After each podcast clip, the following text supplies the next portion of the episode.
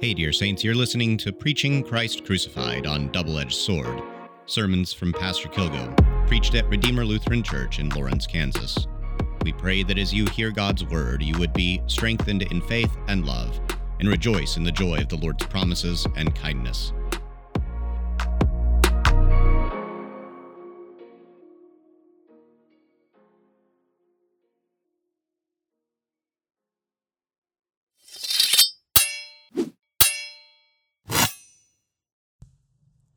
In the name of Jesus, Amen. What is the sacrament of the altar? It is the true body and blood of our Lord Jesus Christ under the bread and the wine instituted by Christ himself for us Christians to eat and to drink. But where is this written? The holy evangelists, Matthew, Mark, Luke, and St. Paul write, Our Lord Jesus Christ, on the night when he was betrayed, took bread, and when he had given thanks, he broke it and gave it to the disciples and said, Take, eat.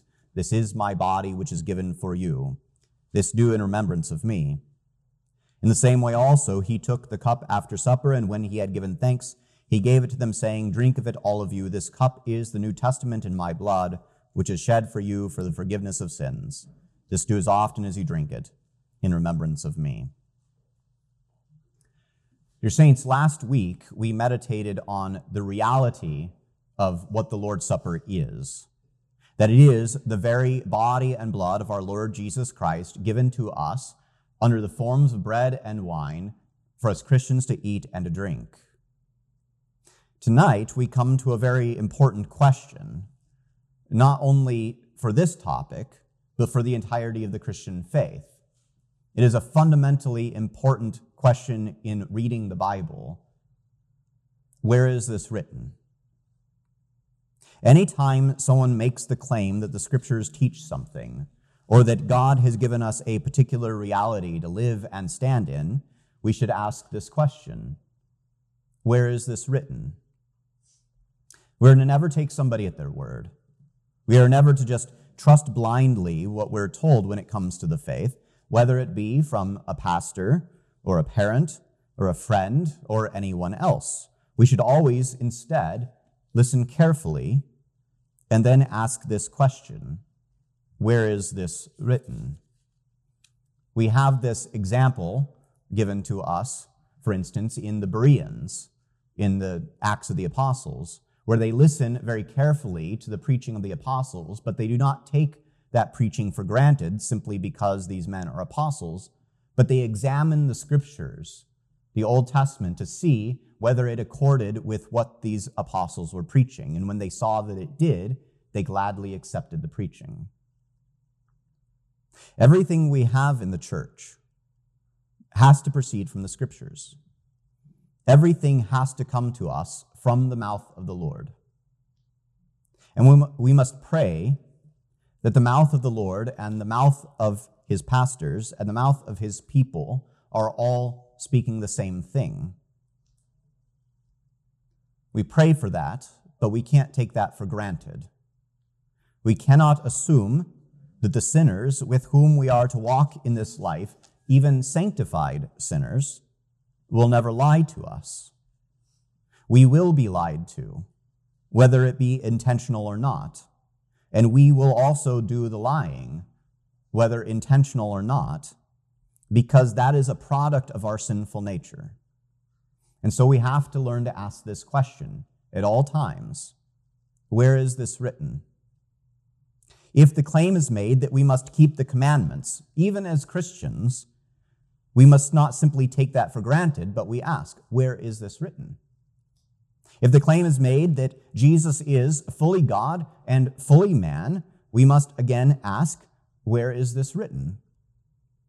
If the claim is made that Jesus has died for our sins, that we are reconciled with the Father, that he has been raised from the dead, that the Holy Spirit has been sent to us and has made his dwelling place with us, we must again ask the same question Where is this written?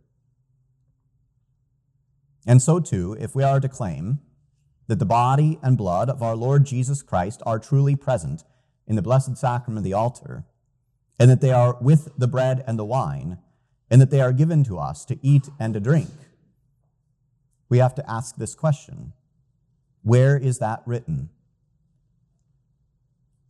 The holy evangelists, Matthew, Mark, Luke, and St. Paul write Our Lord Jesus Christ, on the night when he was betrayed, took bread, and when he had given thanks, he broke it and gave it to the disciples and said, Take, eat, this is my body, which is given for you.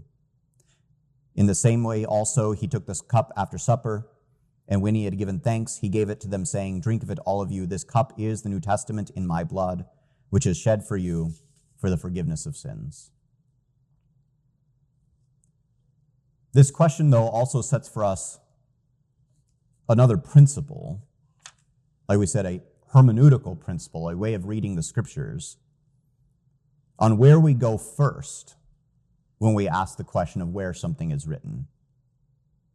When we ask about something that the Lord has instituted for us, we don't go to any random place in the scriptures that tangentially speaks of that thing, but we go first to where the Lord has given that gift and then to other places that he speaks of it specifically, and third, to all the other texts that are connected. And in this way, we can keep the matter straight and not confuse topics with each other. For example, what the Lord's word says about salvation apart from works, and what the Lord says about the living of the sanctified life according to the commandments, because he instructs us in both. But if you go to where the Lord instructs us on living a faithful life and you apply that to our salvation, then you start getting works righteousness.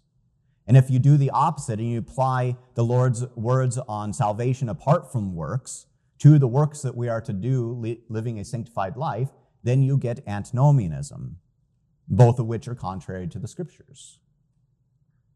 And so if we want to know about marriage, for example, we go first to the instituting text, Genesis 2. And then we go to the related texts, Matthew 19, Ephesians 5, the sixth commandment. And then we begin spiraling outward to other texts such as 1 Peter and Colossians 3 and 1 Corinthians 6. And if you're over the age of 21, the Song of Songs. We start at the institution and we spiral our way outward into all the other texts, taking in the whole counsel of God, but doing so in an intentional and ordered way. And so, when we want to know about communion, we look first to the place in which our Lord gives us this gift of the Blessed Sacrament, to the words of institution. And we listen to what he says to us there. That he says that this bread is my body. He says that this cup is his blood. He says also that we are to take these things and not worship them, but eat them and drink them. He says that they are given to us for our forgiveness, and he instructs us, as we will hear in future weeks, how then to receive these things faithfully and in good order. And this becomes important to us, this way of understanding the scriptures, this questioning, especially in some of the questions previously mentioned.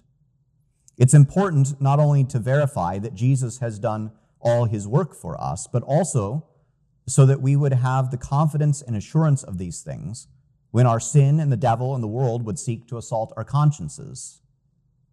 We fight against all of these enemies, regardless of where those enemies attack, whether it be in good works or the Lord's Supper or who Jesus is and what he does for us. We fight against them all with the it is written of God's word, as our Lord Jesus has taught us with his own fighting against the devil in the wilderness.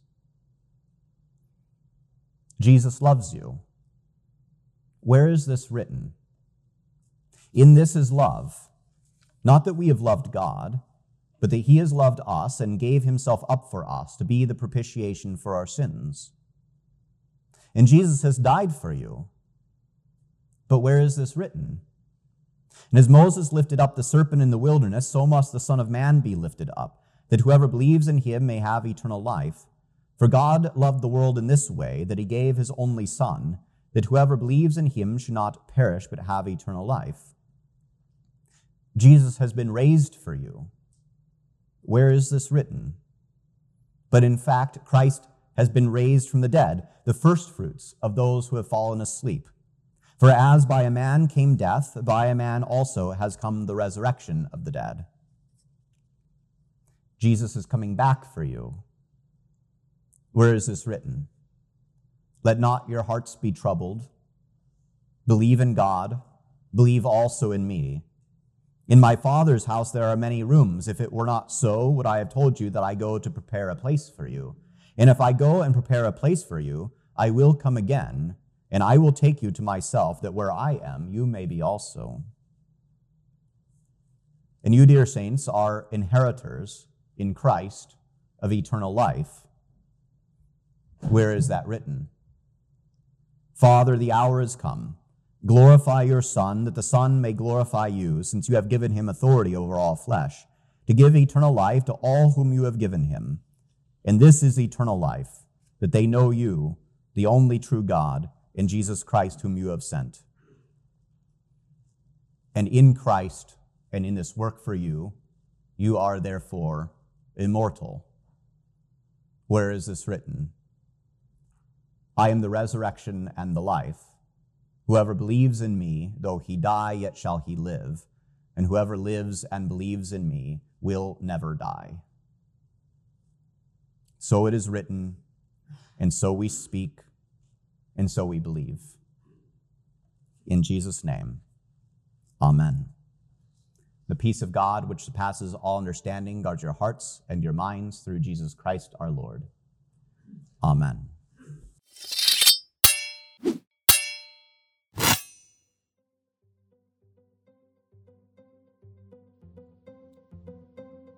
Thanks for listening to Preaching Christ Crucified on Double Edged Sword sermons by Pastor Kilgo at Redeemer Lutheran Church in Lawrence, Kansas.